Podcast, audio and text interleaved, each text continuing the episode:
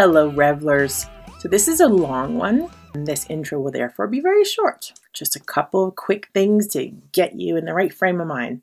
First of all, if you are listening to these podcasts in sequential order, you know at the end of the last episode, I said that the next guest will be a visionary. Well, that person, Rome Viharo, is going to come up later in February instead.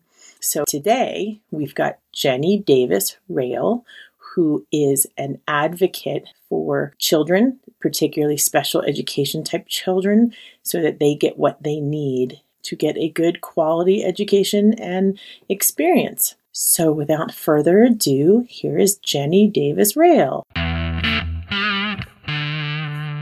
Well, hello, revelers. Today on Revel Revel, I've got my dear friend Jeni Davis Rayle, who I do know from Mount Carmel. I'll just go out and say that right now. Hey, Jeni, how are you? I'm great, Lauren. How are you? I am okay. And obviously, I've let the cat out of the bag, another Mount Carmel person. But what do you remember about how we met? Anything?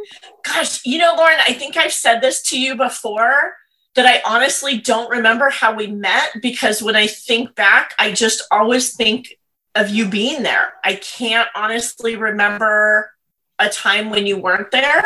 You know, obviously the connection would be to class council, Mr. Factor, ASB, somewhere along those lines. But an initial introduction or an additional meeting, I don't remember. You're just, you're always there and you're always in my memories. Oh, so what I remember, yeah, working together on the senior class council, that's permanently etched in my mind. Like I can't picture senior class council without picturing you. So what what was young Jeni like before I met her? Probably not much different than I am now. You know, kind of wild, kind of crazy. you know, what was it? One of my cousins said one time I was my sister was the shy, quiet one, and I was the loose cannon. I mm. think is hmm. how I was described. I think that probably still is true to form today. Mm-hmm. I'm probably the wild one with no filter. And so when you went off to college, I think you went to UC Riverside, right? No, I went to, well, you know, my whole life I had always wanted to be, which I don't even know if I even knew the term at that time. I just always wanted to be what it, I now know as a neonatologist, somebody who worked with really young babies or even a pediatrician. That was kind of always my goal.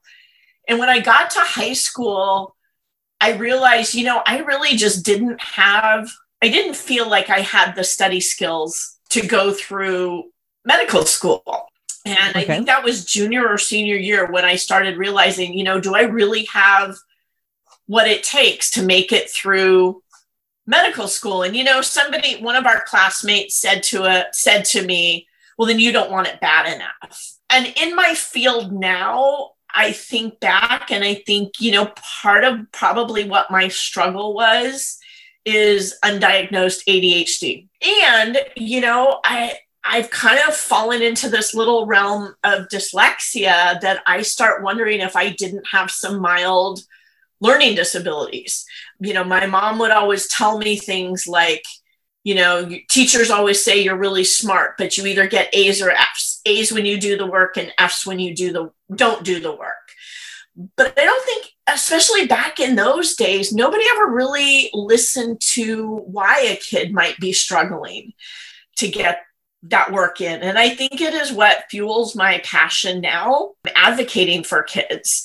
And I've never been diagnosed. It's more of a self diagnosis, but it's what I do. so I can check off the box. And, you know, I don't know that I really need a formal diagnosis.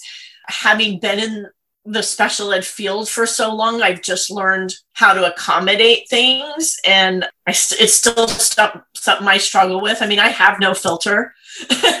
you know, my mom always used to say, Your mouth will get you in trouble someday. And now I joke that my mouth is making me money because my no filter is you know how i advocate for kids i'm i will speak up and say something well cool but you know charting that path of how you got to where you are obviously there's surprises twists and turns and all that stuff that we like to focus on on revel revel about the serendipitous or kismet, the things you couldn't have foreseen.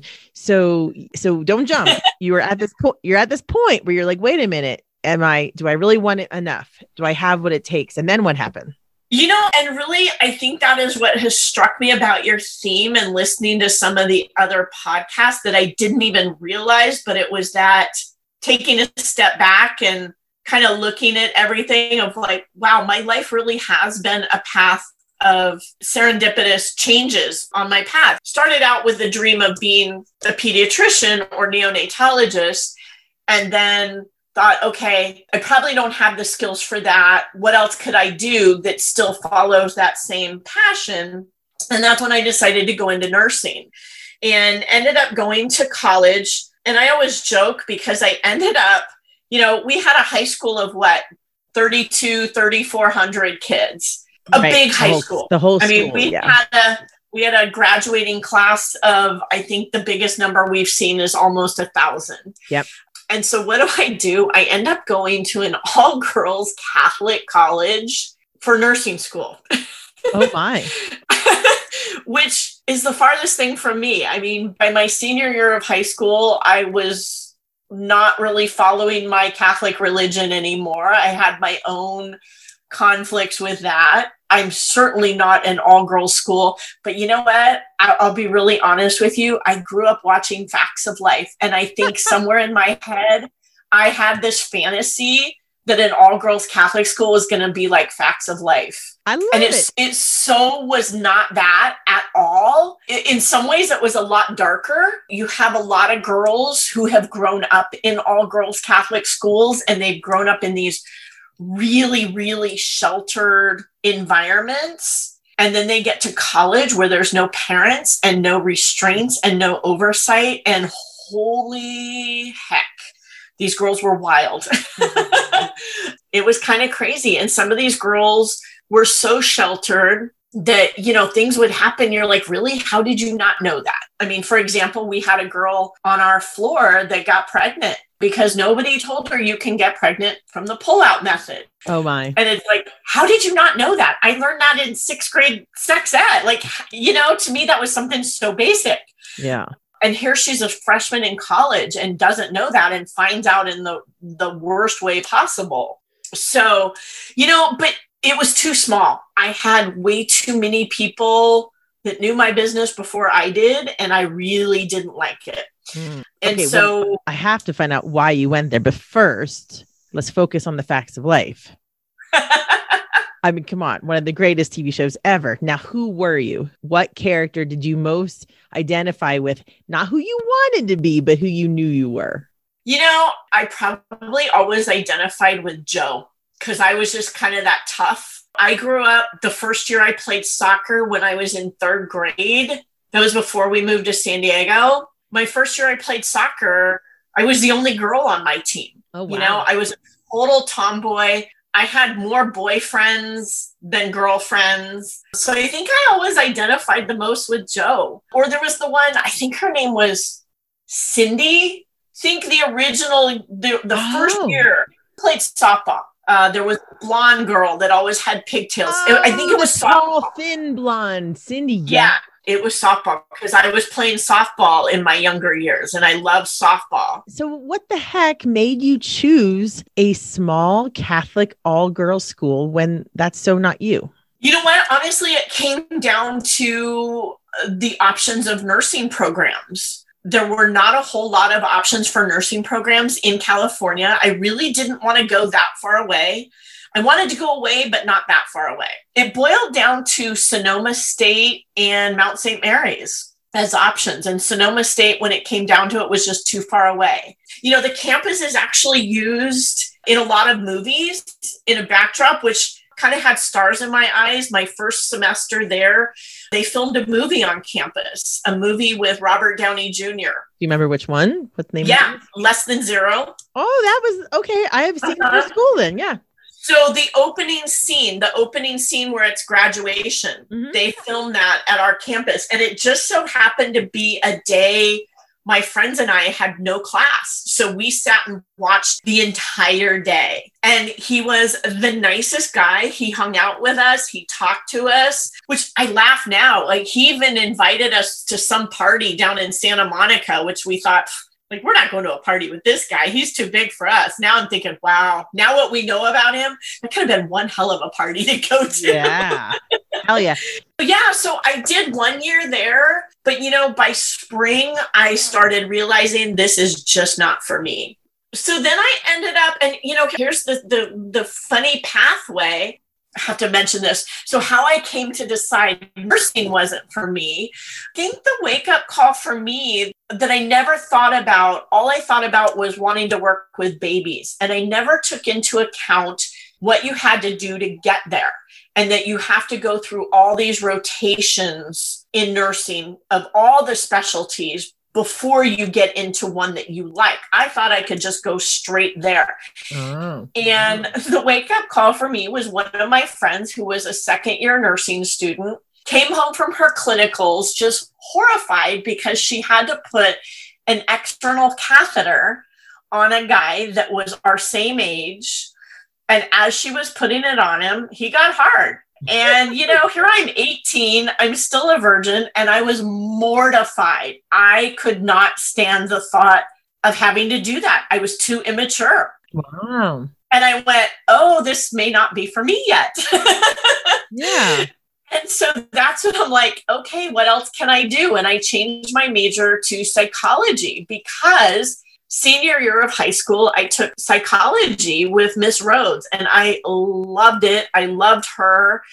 And so that was my backup. And I thought, okay, I can still work with kids and do developmental psychology. And so started looking at programs and was looking at Long Beach because I still didn't want to come home and started looking at Long Beach. And then Holly and I start talking. She's like, Hey, I'm going to Cal State Northridge. Why don't you come with me and we can be roommates? So I'm like, Fine.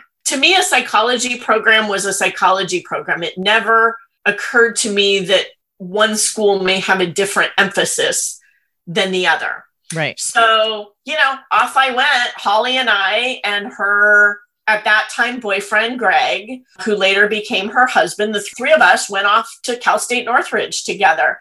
So I was at Northridge for three years. And after four years in LA, Holly and I both, we were just done. We couldn't do another day. I was only three classes away from graduating and we couldn't do it. And part of Holly's motivation for coming home was her mom had been diagnosed with breast cancer that spurred her wanting to come home. And I wanted to be home with her as well to help her through that. So we just kind of all decided it was our time.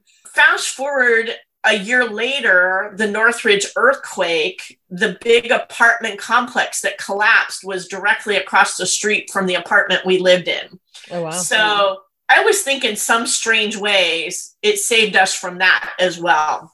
So I came home and did my last year. Oh, but you know what? Actually, even before that, while I was at Northridge, another one of those like life's twists and turns, you know, I was getting into where I had taken all my undergrad classes, was needing my upper division units, couldn't get all the classes I wanted. I needed like three more units so I could have enough units to stay on my insurance.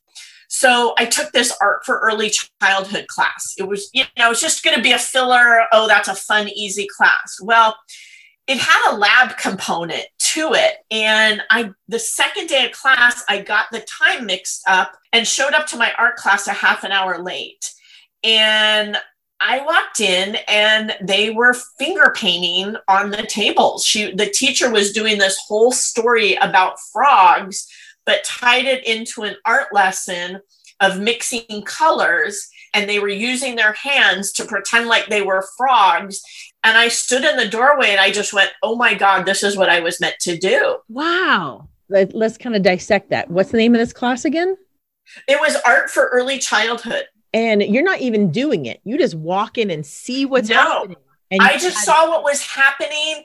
You know, I come from a family of teachers my mom was a teacher, which is probably why I never even considered teaching as a profession because I was for sure not going to do what my mom did.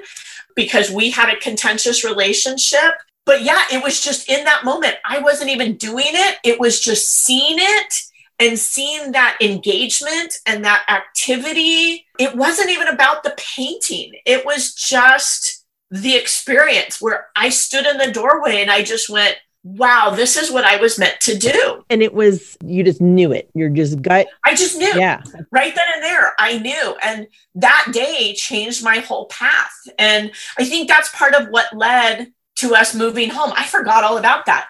So I started looking at what programs would kind of meet my path and where I wanted to go. And San Diego State had a, you could choose an emphasis. So I chose an emphasis in developmental psychology.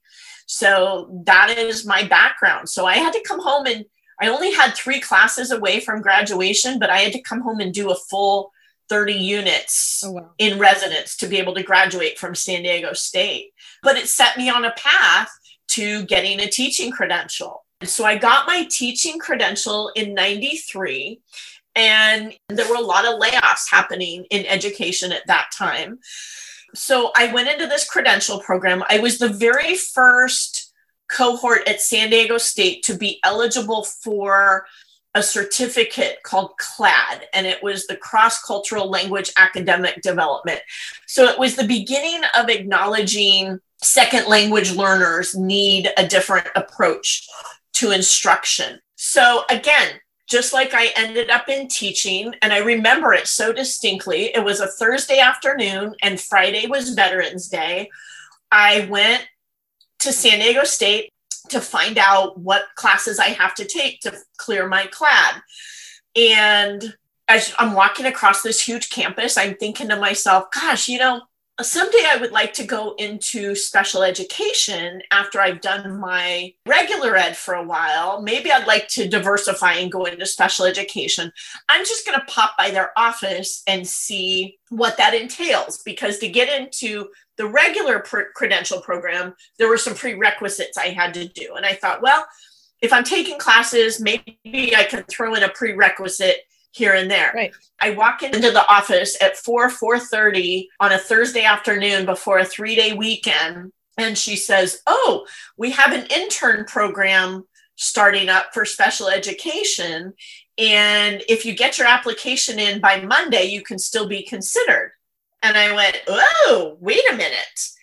And I didn't even know I really didn't even know what all that entailed, what it would involve but it was so much more appealing to me than the second language stuff. And in a weekend, I did a complete about face with my career path and got, and the appealing thing was, is it was a way to get my foot in the door when there were no jobs available, especially for average white female because they were really trying to recruit minorities into education, which to this day is still a struggle and a problem. Teaching is still predominantly white women, yeah. unfortunately. You know, they try all the time to diversify and it just for you know, it just never happens.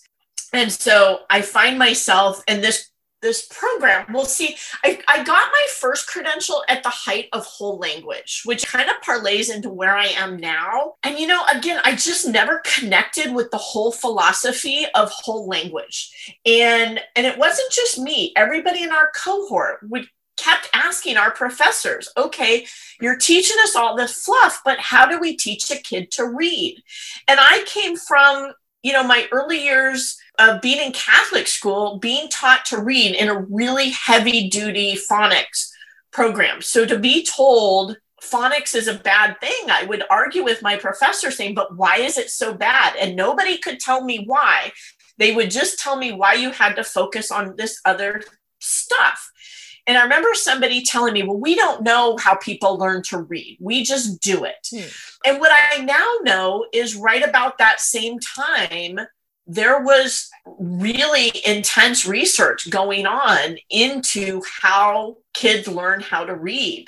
And it started in 1987. There was a grant to study this. And so we now have evidence on how people learn how to read and where it's affected in the brain. They have brain mapping of it and MRI scans to show differences in brains of uh, i don't even want to say typical versus atypical but for somebody with dyslexia how their brain is slightly different from another reader's brain you know that projects later on into my life and, and to where I am now. But I, I came out of that first credential program feeling really unprepared. So when they made this offer of an intern program where I'm going to be getting a second credential, learning to teach, but I have a whole lot of people supporting me along the way, it was so much more appealing and funny twist of fate trying to get it you know getting a placement for this intern program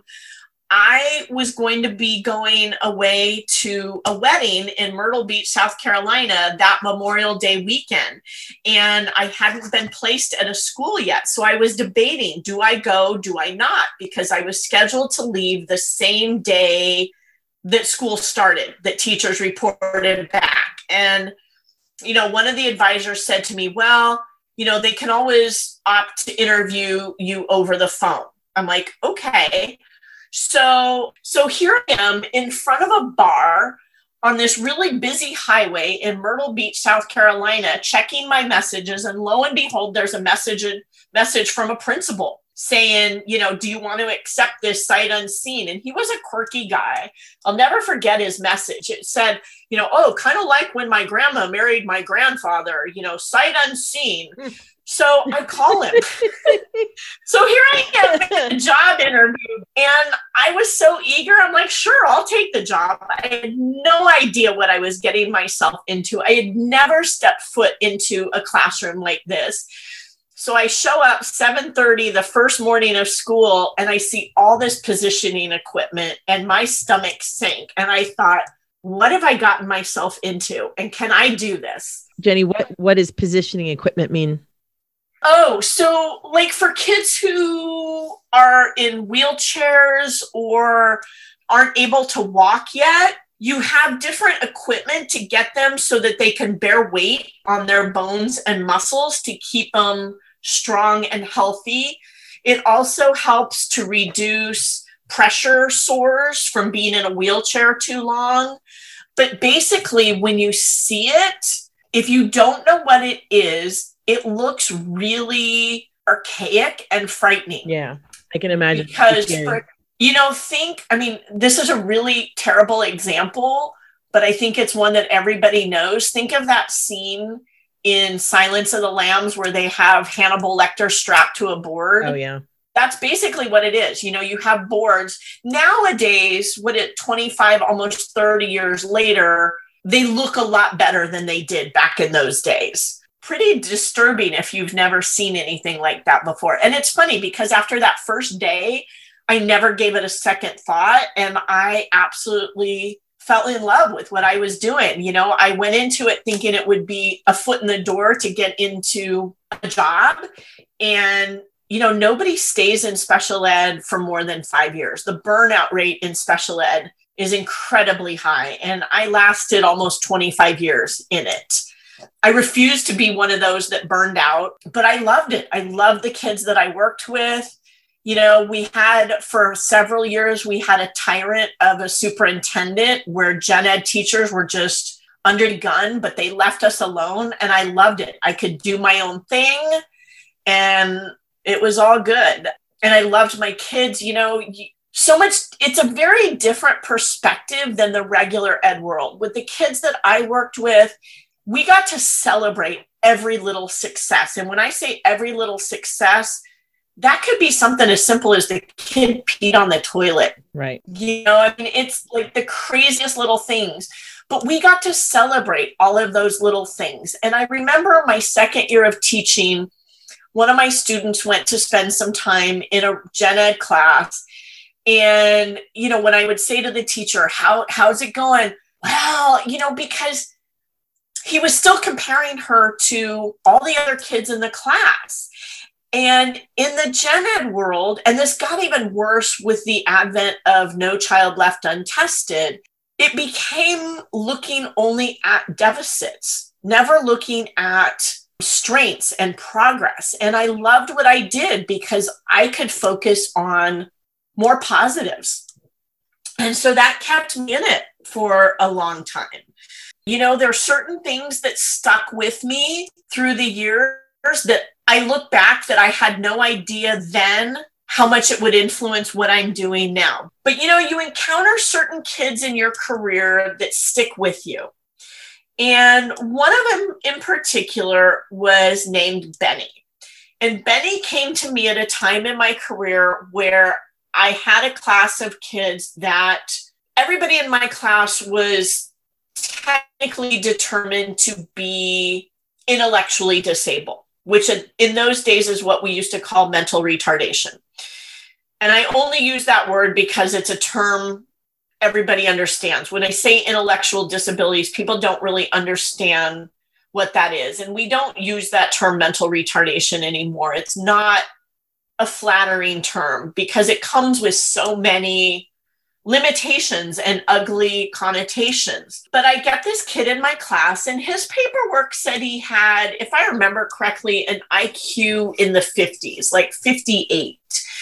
And back in those days, I was not that good at interpreting test results because I was not really trained to interpret test results because the population I worked with didn't really perform well in standardized tests. So my training was more informal assessment and data collection. So Benny comes to me with this really low IQ, and then you meet him and you go, wow, this kid's got a lot more on the ball than what his paperwork says. And the first day it rains, he explains the water cycle to me. And I went, you know, you got a lot more going on than what your test scores show. And I struggled so hard to teach him to learn how to read using all the skills I was taught in school. And I tried everything. And I even went to my resource specialist at the time and I said, Help me out. Like, I know this kid is bright, and I feel like somewhere out there, there is a key floating around that's going to be the answer to everything. I just don't even know what it is to ask for. And she went, huh, I don't, I don't know. I don't know. But it always haunted me. I always felt like I somehow failed that kid. And you know, those things just kind of sit in the back of your memory. And every once in a while it comes up. And then fast forward, I think it was about 12 years ago, I was pregnant with Piper. I was working with another resource specialist, and he had a parent, you know, and they always label the parents as the crazy parent. And this parent was really pushing him to diagnose her daughter with dyslexia. And it was, oh, she's crazy. And I remember him saying to me, well, we don't diagnose dyslexia. And I remember saying, but why? It's a learning disability. And he says, oh, no, it's a medical diagnosis and, and we don't address that. And, you know, that was not the area that, that was not the population that I worked with. But it, again, it's one of those things that sat back in my memory banks thinking something about that didn't feel good and it didn't feel right. And so, you know, fast forward through the years, you know, education has really evolved and it's really not, it was not my passion anymore. The way it's become too much about testing. You know, I would walk out of staff meetings, walking back to my classroom thinking, I miss the days when we actually talked about kids in a staff meeting and talked about instruction and instructional techniques. And instead, our staff meetings became about analyzing data. And I don't want to talk about data. I want to talk about children. I went into this job to work with children, not data. If I wanted to go into a field with data, I would have done that. And I was really starting to have conflicts with my career. And I just, I felt like the profession as a whole was losing that focus on children. And I think it was my last two years of teaching. I was, you know, venting to Nate at home. I was venting about schedules. And he said to me, All I hear you talk about anymore is schedules. Do you not teach children anymore? Mm. And I said, You know, that's kind of how it feels. And you know just a series of things of you know then having somebody who later became a director of our programs say to me something that was in complete contrast to what the law is. And i think it was at that very moment where i you know when she responded to me and i went whoa okay you're in charge. You don't know the basic premise of the law that guides my job. And I've been in this job way too much to keep my mouth shut and bite my tongue. I need to rethink my future. But you know, when you're a teacher, you don't leave. Leaving teaching, and I'm probably going to ruffle feathers when I say this, but and I, I believe it in even more firmly now, being out of it for five years. Leaving teaching is like leaving a cult and when you tell people you're thinking of leaving, it's, well, you can't leave. What about the benefits? What about your retirement? Well, you know, I'm in my early 40s. I'm nowhere near thinking about retirement. And really, I've got as many years to put in to retire as I've already done. And I was really for a few years at conflict. Then you also think, and I remember exactly walking, I was so miserable in my job. I was working for a tyrant of a principal who I now know defines the term gaslighting. I had never heard gaslighting at that point, but when I look at the definition, it fits my old principal to a T. They start making you think you're incapable and crazy. And I remember uh, walking from my car to my classroom, and I was just so sad thinking I had lost that passion. Oh, I'm going to cry. I had lost that love and passion for the job, not the kids, but the passion for the job.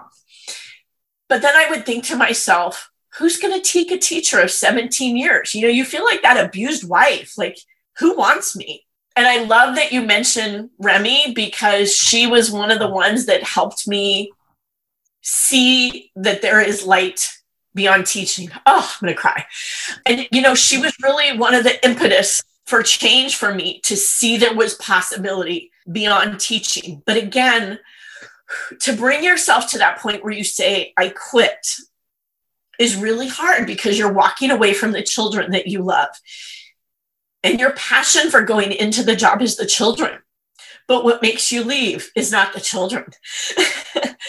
Right, right. So it was a series of it was a series of tragedies really that was the wake up call for me. And it was a series of tragedies in a short period of time. It started on a sunday with uh, nate being hit by a drunk driver. And almost i mean the only reason he survived is he was in our suburban. In any other car he would not survive. He went headfirst into the center divider and hit it so hard it pushed him on top of the divider and he remembers skidding along the divider. There was still that much momentum. Oh wow. And then he went face first onto the other side of the freeway which thank god because when you look at that spot he was only about 100 yards from a break in that center median where it went down below. Oh okay. And so had he been had he hit that center median 100 yards earlier, he wouldn't have nosedived onto the other side. He would have gone down into the lagoon down there. Oh, wow. So that was on a Sunday. And then two days later, I don't want to go into a lot of detail about this, but I, I witnessed a death that nobody should ever have to experience as a parent or witness. And that was a big wake up call Uh, even more so than Nate's accident because Nate walked away from his accident. I mean, physically sore and emotionally shaken up, but in comparison to two days later, he was okay. But that incident was a wake up call on how one minute you can be talking to somebody, eating pizza, and five minutes later, everybody's life changes. And it was a big wake up call. And, you know, I, one of our classmates that I had reached out to with some questions on Nate's accident said to me, You know, I- have seen you now go through these two things, and I've never seen you cry or shed a tear. And really, through all that, I didn't because I think I went into that mode of taking care of everybody else. And I think that comes from being an adult child of an alcoholic where you've got to take care of yourself and your younger sibling and you have to survive. Because you know your mom's passed out and not making you breakfast before you get to school and you've got to do that all on your own. And even as the tragedy was unfolding and i would see other parents standing around and crying i would think to myself what the hell are you doing standing there and crying? Do something. And i my school counselor said to me well your training just kicked in and i said to her what training nobody trains you for this and she's like Jeni you know you're a teacher. You do disaster training. You do fire drills. Your first aid and CPR. I'm like, oh, I guess I am. And you know, my body just went into that automatic take care of business. And it was something that happened at a class party. And the teacher was a dear friend of mine.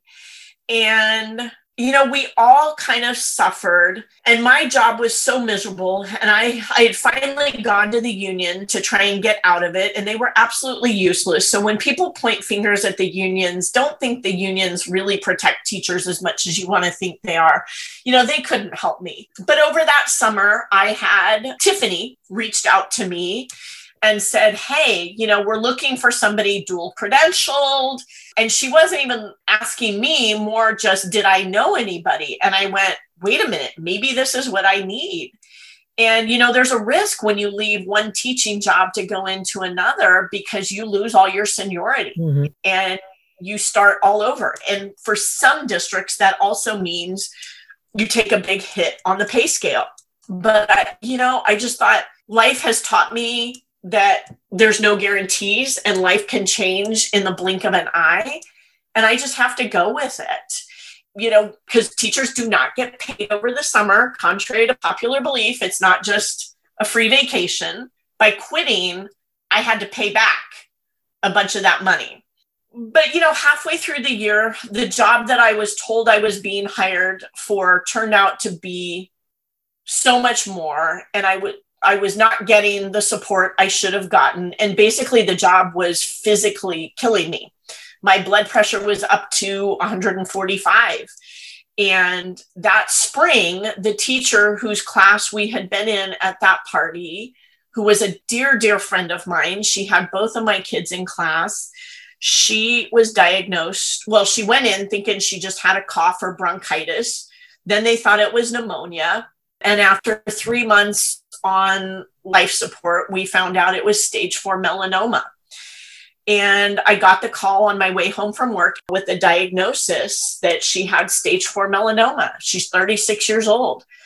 And here she went to urgent care with a cough, and they sent her straight to the hospital. Her husband never took her boys to visit her at the hospital. So she may never see her boys again. And I cried the whole way home at the thought of something like that happening and never seeing my kids again. And I couldn't stand that thought. And I came home that day and I just said, I'm done. I, I can't do this anymore. It's not worth it. And then it's, but what do I do? because what do you do when you've been a teacher for 21 years? Well, before we launch into that phase, can we go back just a little bit? Yeah you covered a lot of ground really quickly and there's no way i can go back through all that. So i'm just going to pick a couple of things that i really want to make sure we get some closure on. So it sounds like that you because when i think of you i think you have such a heart for kids with special needs. And so it sounds like that you ended up in special ed sort of by accident. It wasn't because you already had the heart for special needs kids or did i mishear you? You know i think i did. It was always something an interest of mine. And you know growing up i had a cousin who is also my godfather who when he was 18 was in a car accident drag racing.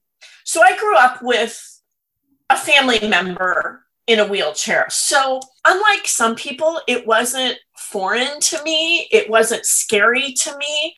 So, it was always something that was an interest. But, you know, Lauren, if you think back, special ed law only it only came into law in 1974. So if you think back into our high school years, the law had only been in effect for 10 years. And it takes a while when there is a federal law, it takes several years for it to trickle down and really impact the schools on the ground. But again, having been in it, it definitely makes me think back to friends in our life and situations in our life that I think, oh my gosh. And one of one of our friends, I've had this discussion with him quite a few times about what it looked like then and what it looked like now and where he is now and would it be different? And i know he's it's so funny he's been mentioned in other podcasts before but gene you know I, gene and i have had this conversation and he's really open with me. And and i think because of what i'm doing now he and i have a different connection in that role of you know he grew up with dyslexia but he grew up at a time where the supports and services were so much different than they are now good bad and otherwise and i think there's pluses to it and minuses to it but as far as you know did i always had a heart for it i think i did but i just didn't know it okay and and here's the irony of it though it was always something that interested me that I wanted to go into later. And I always thought, oh, I'll do a few years in general ed and then I'll go teach special ed. Mm-hmm. That was my plan. But in reality, nobody does that. Rarely mm. does anybody ever do that. Usually it's the other way around. People spend their time in special ed out and they go to gen ed. And it's it has become increasingly different than it used to be, where you know, it used to be a lot more even between the two, and people would go back and forth between the two. And it's sad that we still have that divide, you know, and that's a whole other conversation I could get into that we still have such a distinct divide between general ed kids and special ed kids, because really at the end of the day, they're all kids. They all have differences, they all have strengths and needs. And I live for the day when we can get beyond that distinction. But, you know, the distinction is so great that the last school that I taught at, I was really not valued as an equally educated teacher. I had one teacher when she went to register her kids for kindergarten at a school I had worked at, and my friend was the secretary. When she said she worked there, my friend said, Oh, my friend Jeni teaches there. And she says, Oh, yeah, she's not a teacher, not really. Like, okay, but I have more credentials than you do. I have more experience. I have a different type of experience, and I work with all the kids that you can't handle. Hmm. Hmm, yeah. And, but I am definitely a fierce protector of my kids. And when I say my kids, I mean my students because as you know we have many of our former teachers that still still refer to us as their kids yep.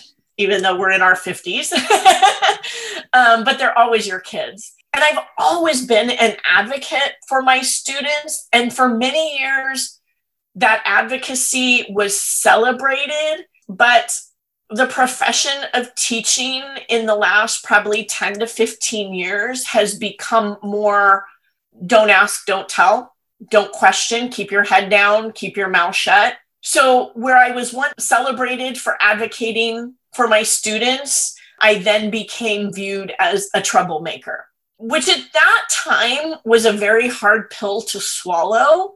I now wear it as a badge of honor because I, was saying the things they didn't want to hear. They just wanted us to quietly go away. And if I quietly go away, who suffers? My kids and I am never okay with that. So that's, you know, that's what's led me to where I am now. And I started a business. I'm an independent business person, but I have started a business as a special education advocate. You know, let's just do what's right for kids and let's put adult egos aside.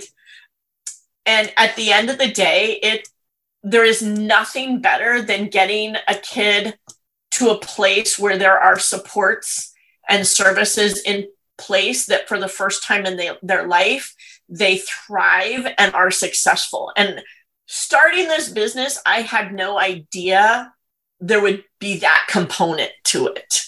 And that's what fuels me and that's what drives me. So, how does a parent know if their kid and they, of course, as a parent, need an advocate? I'll be really honest with you, Lauren. I think every parent should have one.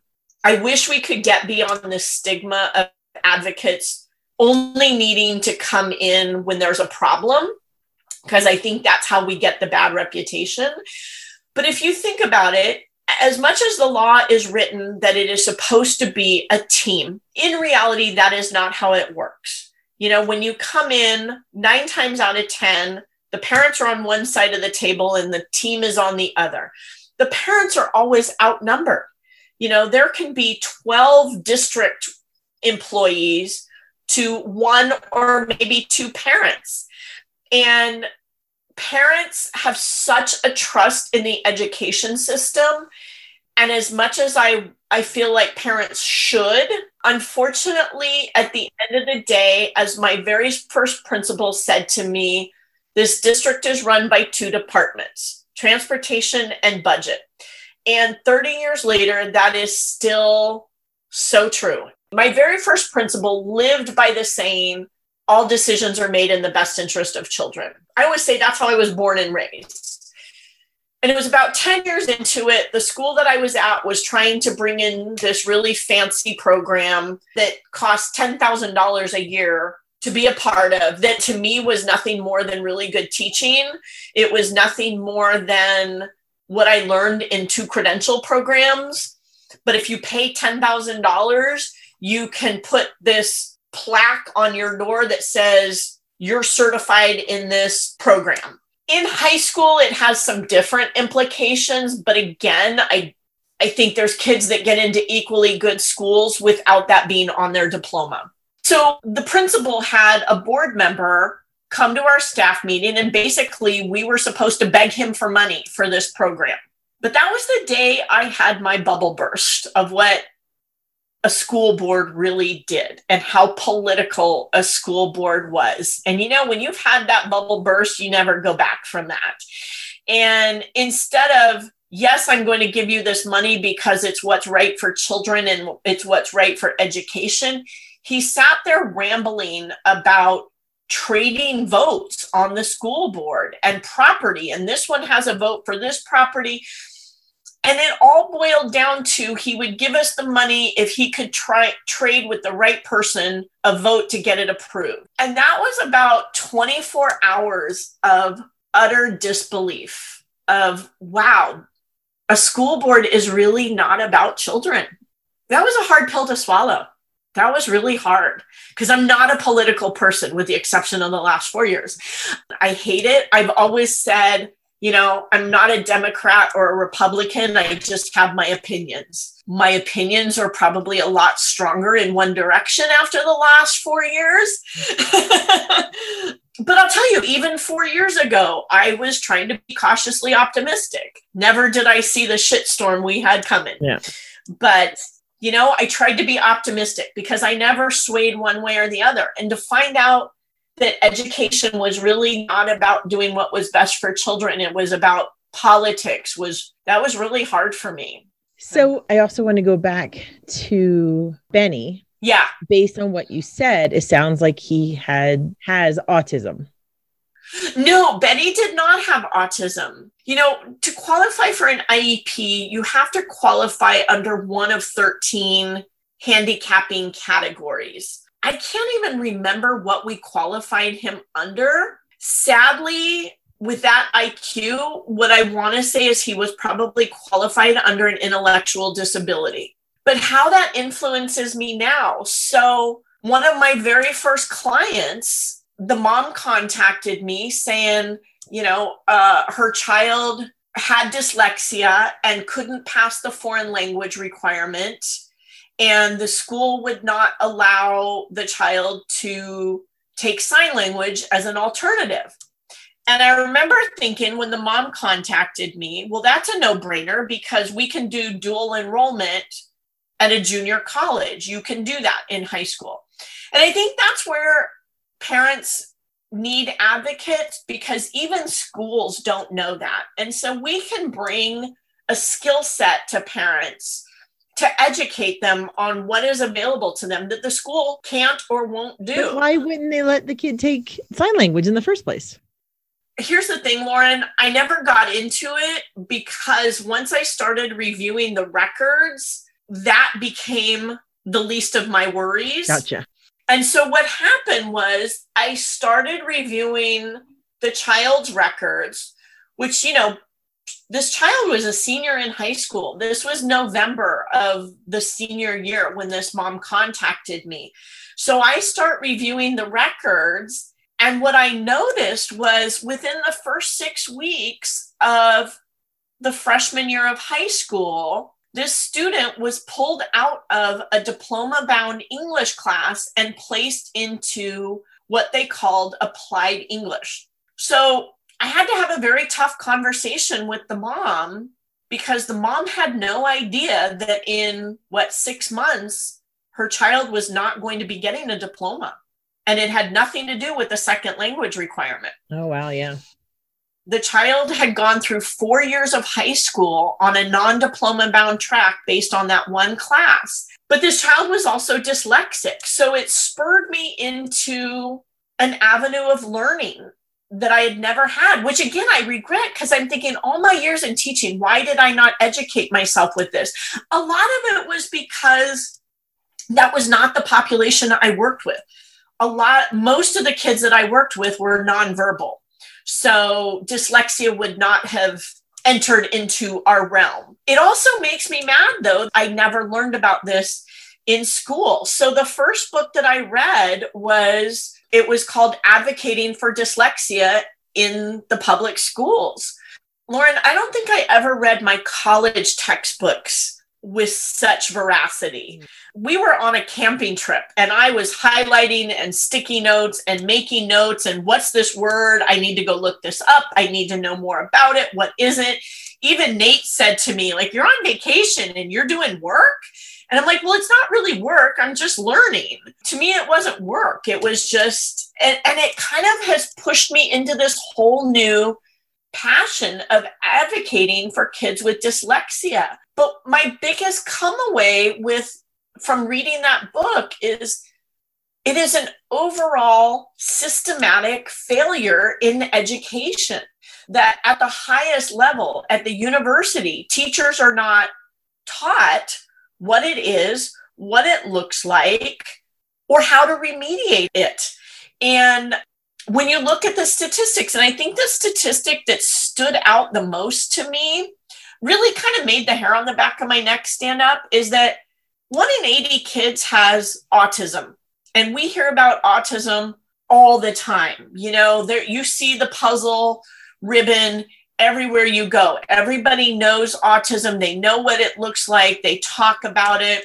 There's walks for it. You know, you hear autism, autism. One in 80 but do you know how many kids are diagnosed can, or can statistically have dyslexia? Isn't it like one in eight? One in five. Oh, wow. One in five. So if you think of a kindergarten classroom, let's do one in 20 kids in a kindergarten classroom. That is 25% of that kindergarten classroom could have a reading disability that is completely ignored by our educational system. Yeah, that's stunning. The reading methodology that we use now does absolutely nothing to address dyslexia. So you get kids that struggle. So, of course, as I'm reading this and I'm learning about this, the light bulb's going off. This is Benny to a T. And that's why Benny keeps coming back to me of like, and the hardest thing I think to myself is I knew I knew there was something, I didn't know what, and I failed him because I wasn't given the knowledge or the tools to support him.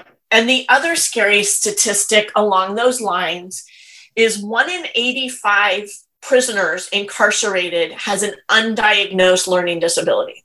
And one of my worries about Benny, and this is why it haunts me to this day, is we call it the school to prison pipeline because these kids, what happens is they're made to feel like they're dumb and they're stupid. And we set them up to basically destroy their self esteem. And one of my concerns with Benny was always, and I would tell his mom this, he was a great kid. I adored him, not a behavior problem at all. But he was easily led by kids that were doing the wrong thing. And he didn't have that filter to say, this is not right. I need to walk away. And I had Benny as a fifth grader. So I only had him for a year. And that was my biggest fear sending him to middle schools. Like, I want him somewhere where he's got enough eyes on him to keep him safe, but also where he's pushed academically because he made three years of growth in math in one year with me. Oh, wow. So the potential was there. So, really, he is what fuels my passion for this. And as I've done more reading and done more learning, I realized this isn't new. The research for this was done 30 years ago. 1987 is when the first grant came out to study it. And yet, here we are 30 years later, and we are still not changing our practices in elementary schools. And I go into meeting after meeting, and I'm hearing the same old goals that are completely contradictory to these kids' needs. And I can't fault the school or the teacher because they're only as good as what they're taught and what they're supported with. So, you know, I and I start thinking back and I'll tell you every time I go to a training and learn more about dyslexia and who it could affect and who it could impact, I think of another student that I knew had more potential than what I could get out of them. And it was because I didn't have the right tools or approaches to teach that child. I want to go back to what you said about that you really can't fault the teacher or the school because knowing that, knowing that you just said that, can you give yourself a break that you did not fail Benny, but that the system did? I, you know, the rational part of me knows that, eh, you know, and, and I struggle with that because, yes, I, I know it wasn't my fault, but do I wish I could go back and do it all over again? Absolutely. But yeah, I do grant myself grace, but I'll tell you, I also use it to, to motivate me to work harder and to spread the message. And again, there's that serendipitous piece coming in is that, you know, when I started on this path as an advocate, I thought I was just going to be working with families and kids to get them what they need. And it has opened so many doors and so many pathways for me and one of the things I had, you know, I have this little side business with Arbonne, and through one of my teammates, she introduced me to a young lady who is in a university here. Who, oh, okay, here we go. Another, I forgot about this, another connection. She's a Mount Carmel grad, much, much younger than us. And I didn't even know that when we were first introduced. My friend introduced us because this young lady is blind and she is a phenomenal self advocate I learn so much from her every day. You guys really should follow her on Instagram. Even her Instagram post is, you know, she's so bright, but she has such a wicked sense of humor that the first time I met her, we met for coffee and I offered to drive her back to her dorm. And as I'm driving her to her dorm, there's a sign outside that says blind person in area.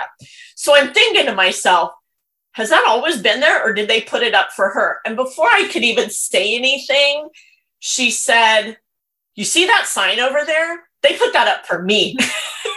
so that is her Instagram handle, blind person in area.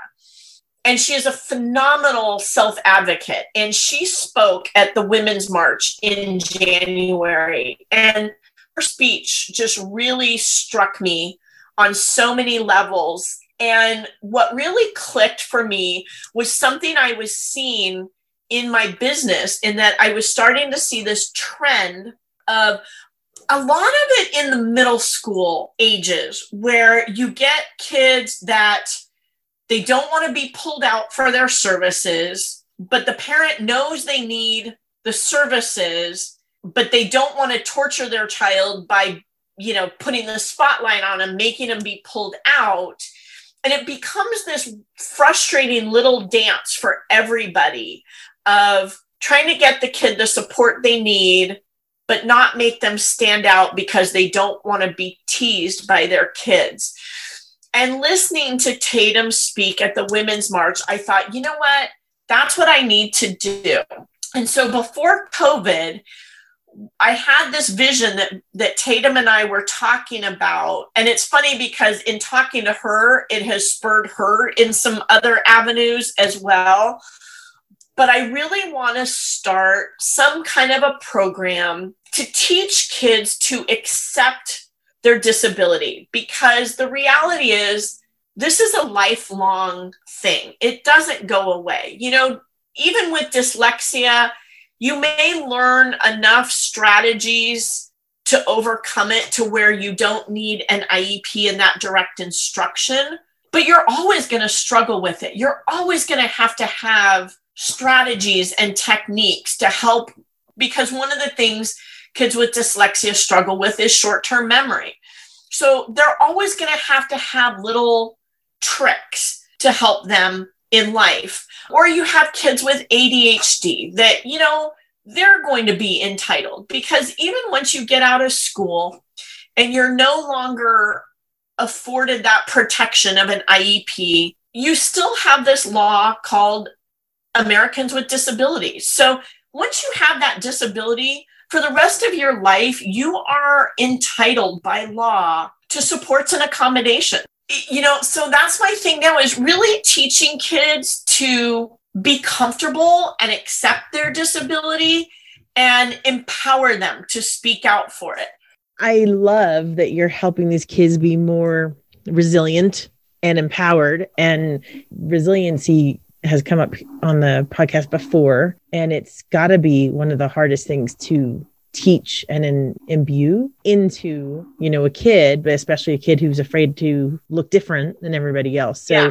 you have your work cut out for you but i think it's amazing what you're what you're launching into. You know how you said every parent should have an advocate assuming that they don't in their town or they can't afford a service of an advocate. Is there like a book or something online that you can recommend to people for like how to advocate for your own kids? So for parents, there's two, I can put the links for these. Yeah. There's there's two places you can go that are just phenomenal sources of information. One of them is COPAA, and that's the Council of Parent Advocates and Attorneys.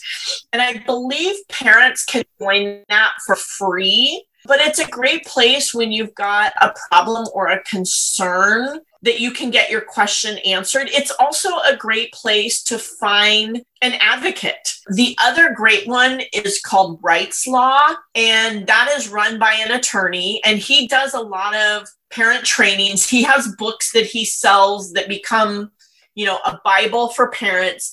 But again, I always recommend a parent have an advocate there just for a second set of eyes and ears, you know, and it's, it is a financial investment, but you know, we all invest in our children, and this is really investing in your child's future. Yeah. If you look at it from a macro level, all these kids may be getting help individually to rail against the system, but who's fixing the system? Exactly. Exactly. That's that's one of the things that eh, one of the things I'm leaning towards right now is how do we evoke that change at a higher level? Because I only evoke that change individually for each individual kid. It's leveling the playing field. And I just, you know, I live for this dream of a day where we just level the playing field for everybody. This passion for dyslexia, again, how it comes back to our Mount Carmel. I mean, I know you talked to Factor about it, and he and I have had a lot of conversations on his own dyslexia and how it's impacted him, you know, which just spurs me even more to say, look, here's somebody who did it. It wasn't easy. He struggled. But, you know, I think back too to people like Mr. Factor or Gene, other people that even, oh my God, Lord help me even mentioning this name, I honest to God think, Lauren, the current leader of our country might have dyslexia. And that gives me just an ounce of empathy for him, just an ounce, because then I see the other atrocious things he does and says. That negates any ounce of sympathy I have for him. But I was listening to his niece on her book tour, and I was listening to John Bolton on his book tour, and they were all talking about how he doesn't read anything for himself and he deflects. And that's what a lot of our kiddos with dyslexia do. They learn their, their mental capacity is still very much intact. These are kids of normal intelligence. They just need to be taught reading in a different way. And there are some people that want to get to a point where dyslexia is not viewed as a disability, but just needing a different approach to instruction. And, you know, I was listening to them talk about how he deflects. And it really made me see some of the atrocious behavior in a different light that his defensiveness and his way of dis- deflecting and then when you hear about the tyrant of a father that he had that would have never accepted a child with a learning disability i don't know makes you wonder really makes you wonder Oh, for sure. You know, I mean, we all have something, and I think he had a lot of problems. And the problem is that uh, he's spewing his problems onto the rest of the world. Right, but- right. It doesn't excuse it, and just because you have a learning disability doesn't give you an excuse to be an awful, atrocious person. And that's a right. whole other. But you know, one of my frustrations with the system now is, you know, the the whole intent of special ed law originally was kids were not being allowed in school at all. And the original intent of the law was access to an education like everybody else. As it has played out, what it came to, and again, that pendulum is starting to shift, but what it came to was special education became synonymous with an alternate placement. And special education is not a placement, it is a service, it is a support and accommodations. It is not a place. And I think for many years it became equated with a place. But, you know, it has all led me to where I am now.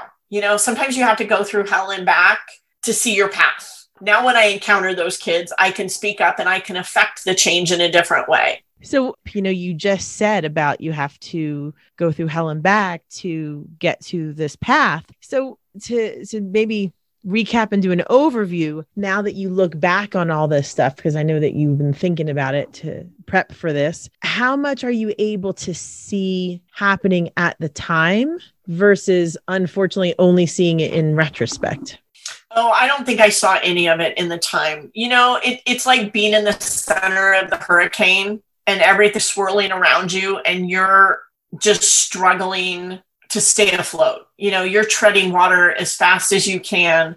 You know, I had 15 years of what I consider a very respectable career. I led workshops. You know, I always got great support, great feedback from parents, from families, from colleagues. And then I had somebody who was determined to take me down you know? I, and here's the irony lauren. My very first job before i started teaching with the school district i taught i taught preschool for the ymca very first time i ever got a job evaluation and the very first evaluation i got my director said Jeni needs to be more confident in her decision making which was like oh wow okay. That was like was a little hard pill to swallow. Like I, I, didn't realize me asking her questions for clarification was a negative thing, but okay, I'll try and be more confident. Well, you know, when you get a comment like that, it sticks with you. Like, okay, I won't do that again. I'll I'll look confident and be confident in my choices. And so fast forward 15 years into my career, and I didn't realize it at first. It took me a while to figure out I ended up working for a principal who, oh, it was like, it was like being in middle school. She had her favorites, and I'd never worked for anybody like this before. She definitely had her pets and her favorites, and you either a pet and a favorite or you were on the shit list. And somehow I ended up on that shit list, and I didn't know how. And I'm like, what did I ever do to make her not like me? And it was interesting. And I started thinking of the teachers that she did like and that were her pets. And honestly, they were the ones that kind of bugged me because they always act so helpless. And I'm like, you know, you've got a master's degree. You're not stupid. Like, stop acting so helpless. And I realized, you know, those were the ones that she clinched onto because I think it made her feel important. And the reality of it was because she had so little actual experience teaching herself. And that finally came full circle with a book that I read a few years ago by somebody who is a big education advocate. She was a former assistant secretary of education, college professor, Diane Ravitch. And she wrote a book called The Life and Death of the American School System. And I think the one quote that really stuck with me is how can they be evaluating good instruction when they haven't done it long enough themselves? And that was my little sing from the mountaintop moment. Like, okay, it wasn't me. it wasn't me being difficult. It was, I'm confident, I know what I'm doing, but I realized apparently that confidence was threatening to somebody else. And I didn't see that. I had no idea that, you know, because once I had been criticized for it, now I'm criticized for being overly confident. Like, I can't win, you know? And the funny thing is, the very last year that I taught, when I got my evaluation from that principal, which again was a gut punch at the time, and now, now I kind of wear it as a badge of honor. She said, Jeni is very knowledgeable, but sometimes the sharing of her knowledge comes across as critical. And, you know, that criticism was a little hard to hear at the moment but once I swallowed my pride, I thought, you know what? If she felt critical because I stood up for the needs of a child, I will never apologize for that. And you can think what you want about me, but at the end of that day, I'm going to stand up for what's best for that kid. Well, good for you. I thank you for your time and your passion. And all I can say is we have a teacher going to the White House. So hopefully that will help. Oh, I can't even. Well, you know, okay, here again, that serendipitous moment, Lauren. So I was at Mr. Factor's house when the announcement was made that Biden won. So, of all places to be. Yeah. And when he gave his speech. So I got to watch it sitting there. So, of course, there was already that emotion. And being able to watch it with him i think even had more impact than if i had watched it with my own family and my own kids. There was something about being there with mr factor watching that moment just made sense that's when that moment hit me that we could not ask for a better time for the field of education. I mean, talk about going from one extreme to the next. I mean, yeah. we have gone from Cruella de Vil, because I'll tell you, at the beginning of the quarantine, for us special advocates, special ed advocates, and attorneys, that was a huge, huge, huge concern of ours that Betsy DeVos had the power to completely eliminate all the rights for our students that we have fought so hard over 40 years to get for our kids. And that was terrifying. It was very terrifying situation to be in. And to know that we now have somebody at the highest level that gets it. You know, now is the time to start the campaign to shift the reading education for upcoming teachers and to change it for districts and to change the conversation. So could not be more excited for the field of education right now. That's awesome. I it's hard to end on a good note, especially considering what everything you just covered. And I'm not trying to belittle it, but I'm trying to say there is a light possibly and that we will hold on to that. Oh, you know what? I feel like for the first time in four years, I can breathe. I don't have to be afraid. Yeah. For the first time in a long time, I feel like there is hope again. Right. Well, you know, in hopefully less than four years, we can do this again and, and have a recap. Yeah. Okay. Yeah. Thank you again, Miss Jeni. Thank you. Okay, Revers, thanks for sticking around to the end. I hope you really enjoyed it. There's, of course, a lot of information in the show notes and how you can get a hold of Jeni if you'd like to talk to her about getting an advocate for your child. As always, my sponsor is BetterHelp. That's H E L P.com, betterhelp.com, so that you can take charge of your mental health and emotional health needs. So please go to my website and follow the link to get your special discount on counseling through betterhelp.com. My website is https colon slash slash revel revel dot life. However, if you want the direct link for the BetterHelp discount, it's https colon slash slash betterhelp.com slash revel revel.